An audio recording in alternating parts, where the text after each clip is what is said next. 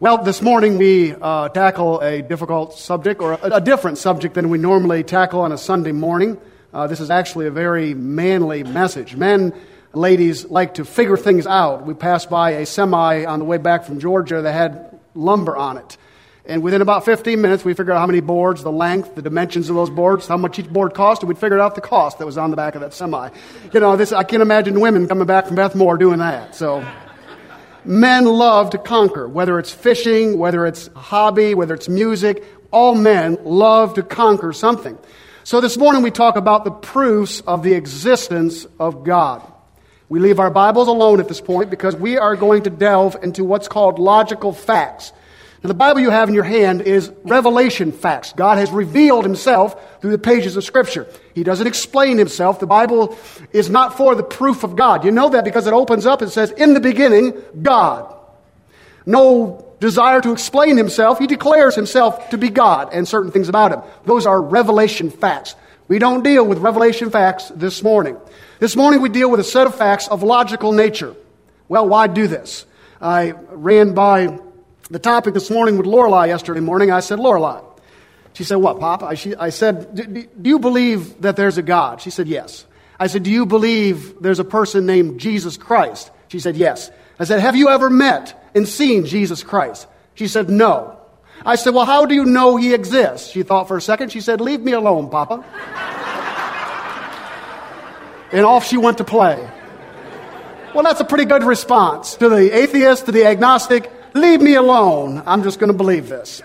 But there are people who will not leave you alone. And there are professors in college and there are atheistic campuses all over America. And there are these kind of folks at your workplace. And wherever you go, you're going to run into folks who do not believe in the existence of God. This morning, I simply give you four classical arguments about the existence of God. Put your thinking caps on because we're going to delve into some difficult intellectual issues. So think with me this morning, as I want you to do every Sunday morning we meet. We are looking at the ontological argument, which is basically in logic and projects an image of perfect being. There is the ontological argument. We're going to go through these. I'm just going to give them briefly to you. The ontological argument that basically deals with the logic of man. That you don't need anything out there to figure out there's a God. You can figure them out right here if you follow this ontological argument introduced by a guy named Anselm. All right, second of all, there's the cosmological argument. That is the argument from creation. The idea that there is a creation to look at.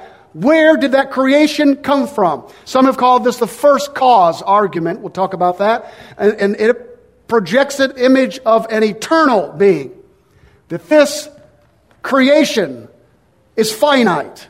Where did it come from? It had to come from infinitude. Thirdly, we're going to talk about the tele- teleological argument, which is the argument from design. And it projects an image of intelligence behind everything that we see. And thirdly, we're going to talk about the moral law argument. This projects a moral law and it projects a creator who is morally perfect. Now, let me stop and say this. None of these arguments to lost people will get them saved. This is not about leading a person to Christ and convincing them about the existence of God so that they, they're born again. You get that from revelation facts you find in your Bible. But they won't even look at the Bible because they don't think God exists. This is to get them to even look at the Bible, which will lead them to Christ. Because you can, you can convince somebody that God exists, but they won't come to Christ like that. So, first of all, are you ready? Ready to go on this journey with me? First, the ontological argument introduced by a guy named Anselm. He was a philosophical uh, theologian in the 11th century, and this is how the argument runs. Of the four, this is the most difficult to follow. Don't expect to get this the first time. Take it home with you, chew on it.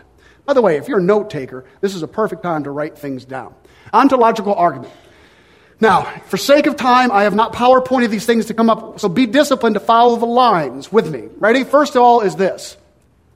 In order to say that there is no God, Psalm 53, 1, Anselm looked at it and said, the fool has said in his heart, there is no God. In order to say that there is no God, you must have a concept in your mind of who God is.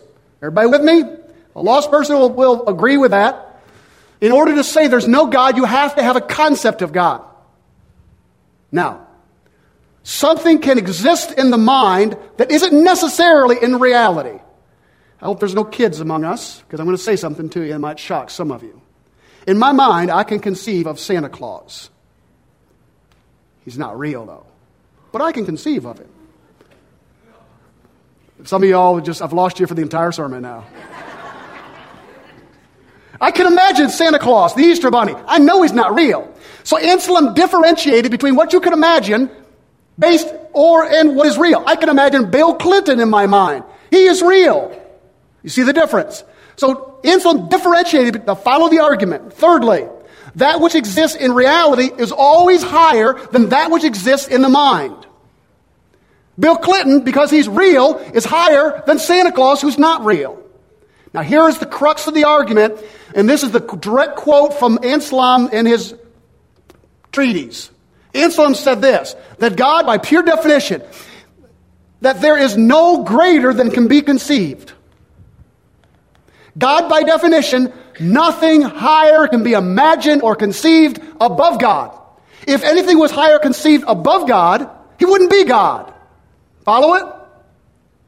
Therefore, number four, if he just existed in the mind, he would be less than the highest. Therefore, God must exist.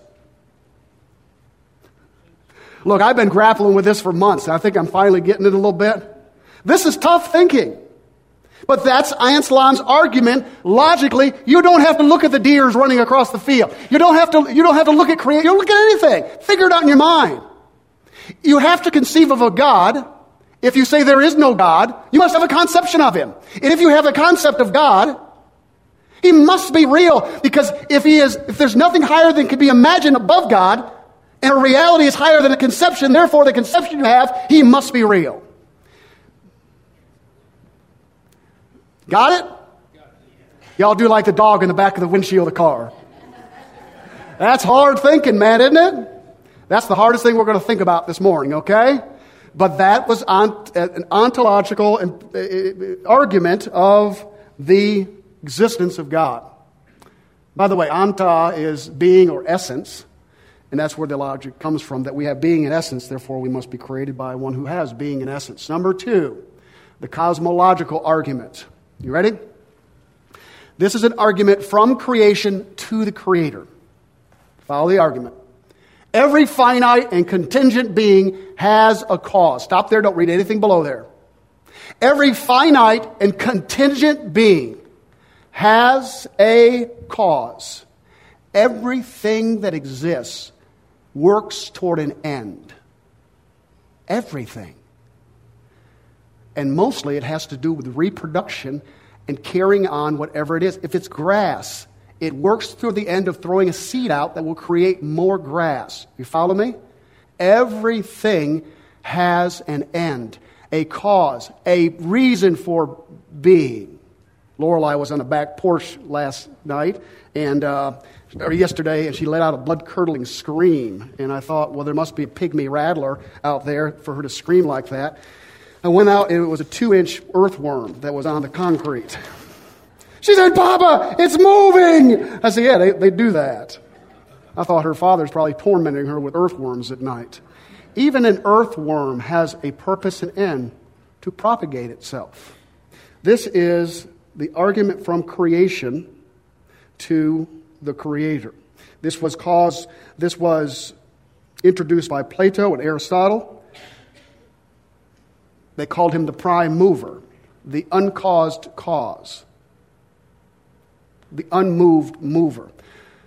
If that is true, that every finite and contingent being that exists has a cause, a causal loop cannot exist. In other words, that which causes something to be cannot loop around like this. It had to go back to a beginning. It had to go back to a first cause. You break down anything to its lowest common denominator. And what caused that? Scientists cannot tell you. Biologists cannot tell you where life came in the cell. They can't do it. What was the first cause? Even those who say, oh, there was a big bang. Well, where did the stuff from the big bang come that caused the big bang? Track it back to its finest Number three, a causal train chain cannot be of infinite length. It had to start somewhere. Basically, nothing cannot make something. I want you to picture something in your mind right now. Go ahead and close your eyes, and I want you to imagine nothing. Go ahead. I see some of your eyes open. Close your eyes and imagine nothing. What do you see when you imagine nothing? Darkness is something. It, watch this. It is impossible for you to imagine nothing. Why? Because you have being. You have essence. You have something. You cannot imagine nothing. If this chain is not infinite, it had to start somewhere. And some, and that which is created now could not create itself because nothing can't create something. Unless there was something at the very beginning that is uncaused, unmoved, that created and started the chain that we find where we're at now. If you came into a field and you saw a turtle on top of a fence post, your first question would be, who put the turtle there? Because a turtle cannot climb a fence post. Someone put the turtle on the fence post. That's all this argument says. There is a creation. This creation is finite. The second law of thermodynamics says this. It says that the energy in our solar system, in our universe, is running out. It does not stay steady, it is burning out. The universe is also expanding. Now follow this. If something is burning out, it is not infinite, it is finite. If it is finite, it had a beginning. Who started the beginning of it all? There's not an atheist, agnostic that can tell you that question. Can't answer. They don't know.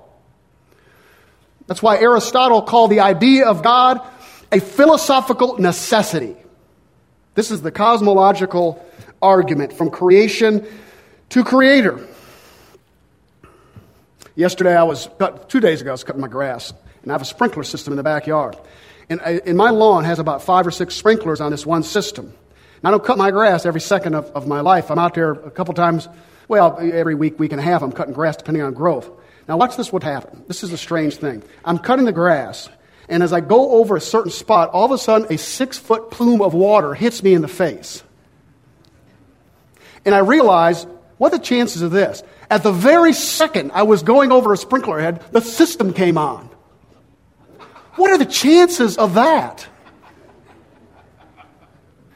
And so I run, turn the system off. I think that, I mean, over the very, you understand that the, the, the mathematical unlikeliness that this is going to happen? That at the very moment, I'm cutting grass once every two weeks, I'm over the very spot, the system comes on, I clip the top of it all over the place. I tell you something just as strange as that. This, this, of course, parts went everywhere. This morning, I took the trash out 15 feet away from that sprinkler. I step on a part that I broke off. What are the chances of that? You can't find this stuff in the grass once it's down. I step on it, look down, there's a piece. How weird is that? How strange is that? It's God's will for me to hold this piece in front of you and explain how weird all this is. For everything around us to fall in the creation that it is. One scientist said it's like taking a three by three box, planting it 20 light years away, 20 light years away, shooting an arrow and hitting it square in the middle. That is the likeliness that this all just happened without any cause at all. This is the cosmological argument. Therefore, a first cause, something that didn't have an effect upon itself, must exist. It had to. An eternal being, an infinite being, a self existing being that didn't, that, that nothing started him with the cause that we have. All right, let's move on. Number three, the cause, the teleological argument. This was introduced by Thomas Aquinas, who was a theologian in the Middle Ages. There's Thomas. And this is what he said Every agent acts for an end, every agent has purpose and cause. Everything that exists exists for a reason. Yes, that cockroach has a reason it was existing. But every bit of creation always acts toward an end. What acts for an end manifests intelligence. This is the argument from design to the designer. This is what some have called in our age intelligent design. Every, whatever acts for an end manifests intelligence. A sunflower, when the sun moves across the sky, will move toward the sun. Is a sunflower intelligent? No. It is manifesting intelligence. There was a small pond down at the base of the chalets up in North Carolina or Georgia, and it was full of fish, big fish, big catfish, big bass, also a million frogs. I came out that morning and thought it was cows bellowing. You know, they'll bellow in the morning. It was bullfrogs bellowing in the morning. So, as our crew does, James went down there at night and, and, and belly whopped himself and caught a couple bullfrogs that he decided he was going to use for bait. Now, this, these, the smallest one he had was like this. So the next day, all the men came down because they wanted to see what this would look like. And so they hooked the bullfrog under the, under the bottom lip, and out he threw it. It looked like a Duck Dynasty moment if you ever wanted to see it. Just to watch that bullfrog, blap! Every time it did, we just roared in laughter. I got it on film. It's just hilarious to watch happen. The bullfrog made one of two decisions to protect himself. He would try to, he would flop on his back and he would play dead as James reeled him in. Wasn't moving. Okay? Wasn't moving, just playing dead. If he got on his belly, he blew up big. Now, why did he blow up big? So the fish who's looking at him is thinking, Can I get this in my mouth? I don't think I can fit that thing in my mouth. Let me look at it again. As the bass swims by, he's looking at it, and the frog getting real big. Now, is the frog intelligent? No. He is displaying intelligent design. A lot of animals do that when you run up on them. They get real big. They're big. You can't eat me, I'm too big. I caught a puffer fish one time. Puffer fish is a great little fish. A little skinny thing till you get it up on, till you get it scared. And it gets real big. Little spiky things. It's really light. You can toss it, and, and it's, it's it, it, like a softball. It sits there in your hand. Throw it back in the water, back down short, and, and off it goes. Why does it blow up big? To scare its enemy. It is displaying intelligent design. There are a million illustrations of this all through creation. If you were from outer space, listen carefully, if you were from outer space and you came on this planet and you didn't know the language and you picked up a McDonald's wrapper on the corner and you saw a big M and you saw verbiage on there, you couldn't read it. The natural thing for you, if you're from outer space, to figure there must be intelligent life on this planet. Uh, William Paley wrote a book in 1902 called Natural Theology. And Paley postulated this idea. It's called the idea of a watchmaker. Listen carefully. One day, a man came into a watchmaker's shop and saw the beautiful watches all over, displayed ornately and inside intricate work done inside the clocks that he was looking at the watches. And he asked the watchmaker, who made these beautiful watches? And the watchmaker said this, well, this used to be an abandoned warehouse. And one day a huge explosion happened. It rocked the entire block. And when the dust settled and the flames abated and we got to look at all of a sudden we came into this building and all these beautiful watches were on the wall. The fellow looked at him and said, That's ridiculous. And he said, Yeah, it is, isn't it? That something as intricate and beautiful and as masterful as the creation. You know, if you didn't have spiders, the world would be overrun with insects. Did you know that? Everything works. It's, it's, it's a, there's, if there's a watch, there's a watchmaker. You got his point? So, therefore, they are directed toward their end by some intelligence. A great design demands a great designer. I want to show you one thing before we move on. This is a bacteria flagella. Flagella is French for whip. This is a tail that sticks out of certain cells of your body, and it is a whip that will turn a hundred times a minute, that fast. Now, I want you to look at the intricacy of this bacteria flagella. It has different parts. It has a propeller, a filament on the back, and you can read all the parts. It has an M ring, an S ring, it has membranes in there. It has different rotors and shafts and studs and C rings. Do you know what you're looking? This is this is inside of your body in bacteria, that, in, in, cells that need to move around, and this pro- propels them through your body so it can move and do the things it needs to do. Do you know what you're looking at? You're looking at a motorboat pr- propeller. That's what you're looking at. This is the design for a motorboat.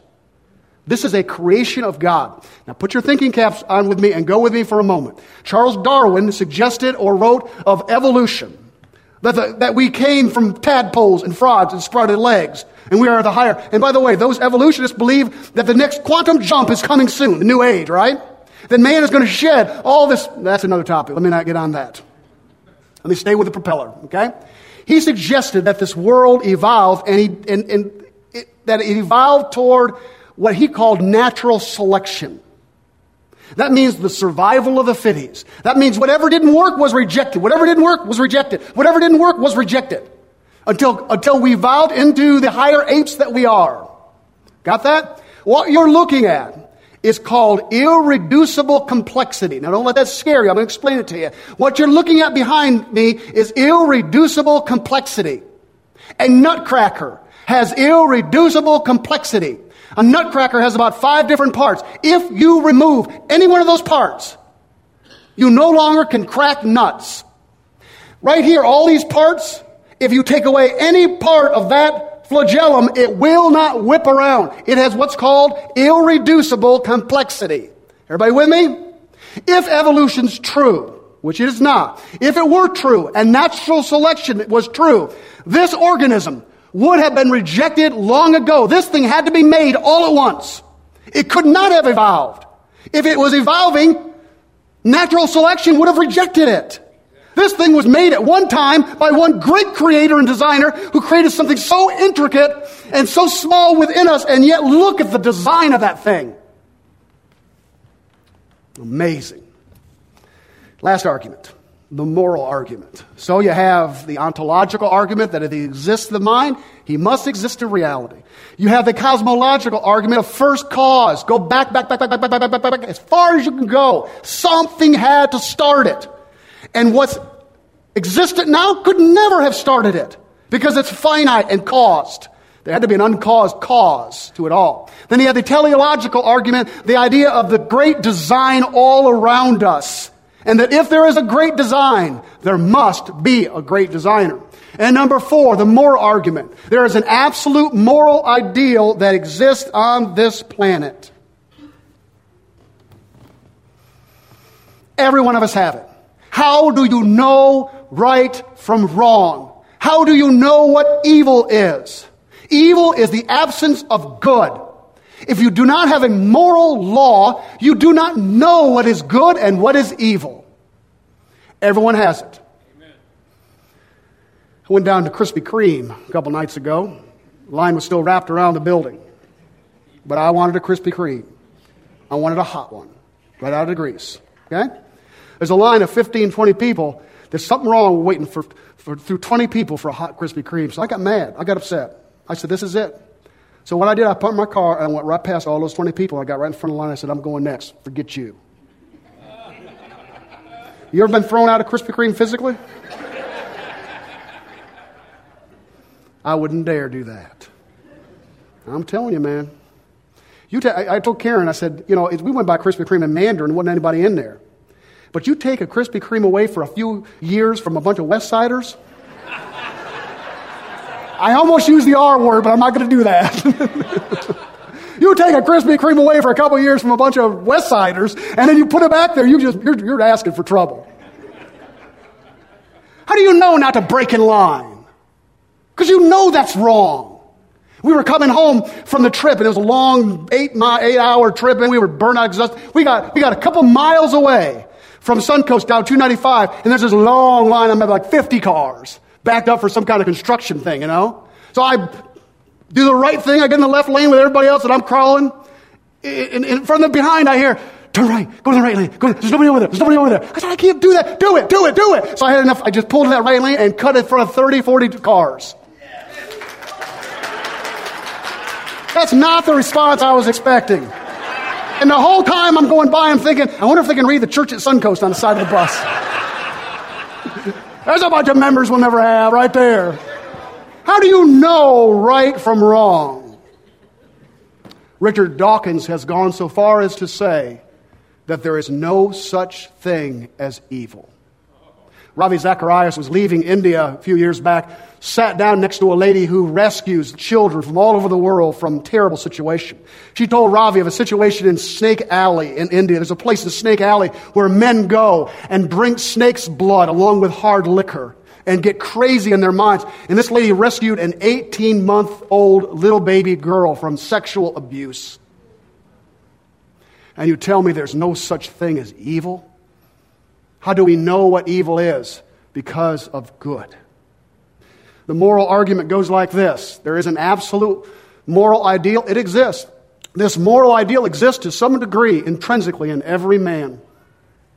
A perfect moral law can only exist if there's a perfect moral mind somewhere. Therefore, an absolute mind is the base, absolutely perfect mind is the basis for an absolute perfect moral law or idea. A moral code, which is in us all, demands there is a moral code leader and giver. You have to. There is no command without a commander. It is impossible. Let me give you three principles and I'm done. You've been very patient. This has been kind of long. First of all, there's, there's a difference between logical facts and revelation facts. These facts won't get anybody to heaven, but maybe they'll help somebody realize there is a God so they can go to the scripture and that God has declared himself to be true. God has declared himself to have sent his son to die for our sins. There's no explanation of the gospel, there's a declaration. We simply tell you that you're lost because you're a sinner. We tell you simply because the scripture says the gospel said Jesus died for your sin. The blood shed on the cross in order to cleanse and forgive and make you right with God by grace and grace alone. That is not an explanation. I don't explain that to you. I declare that to you. Because that's what the scripture says. I declare to you after Jesus paid for those sins, he was buried. I declare to you that he rose from the dead, that he has ascended to the right hand of the Father and that all those who believe on him and what he did on that cross are born from above. A life outside of them comes into them, changing them at the very core. It is almost like they are born anew, born afresh, born from above. I declare that to you. I'm not going to explain it to you. It is, it is, it is reason, look, it is appeal not to your logical mind. It is appeal to your faith to believe that. That is not a violation of your logical mind. That's a recognition that your logical mind can only take you so far. And then when it gets you to that point, faith takes over, and I believe. I'm along with Lorelei. Leave me alone. I believe. Number two. Logical facts never produce faith, but they can lead toward revelation of faith. And the third one is this men are at the core willfully ignorant of revelation facts. I sat with a group of atheists a few months ago, about a dozen of them all alone, shared with them for about an hour the gospel as we talked about God. And I thought, I'll go down the moral code giver route. And I said to the leader of the group this I asked him this Is it wrong to murder someone? He said, Well, that depends on how you define murder. I said, I take a gun out and point it to your head and shoot you right in the head with a bullet. He said, Why would you do that? I said, I don't know. It just feel, I want to know what it feels like. Do you know I spent the next 10 minutes trying to convince that guy that murder was sin and wrong and he would not admit it? He would not say the words. And it wasn't, I know in his heart he knew it was wrong.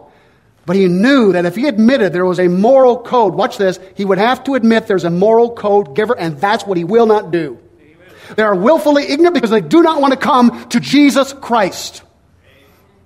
Ignorant willfully. That's why you can't use these arguments to lead them to Christ.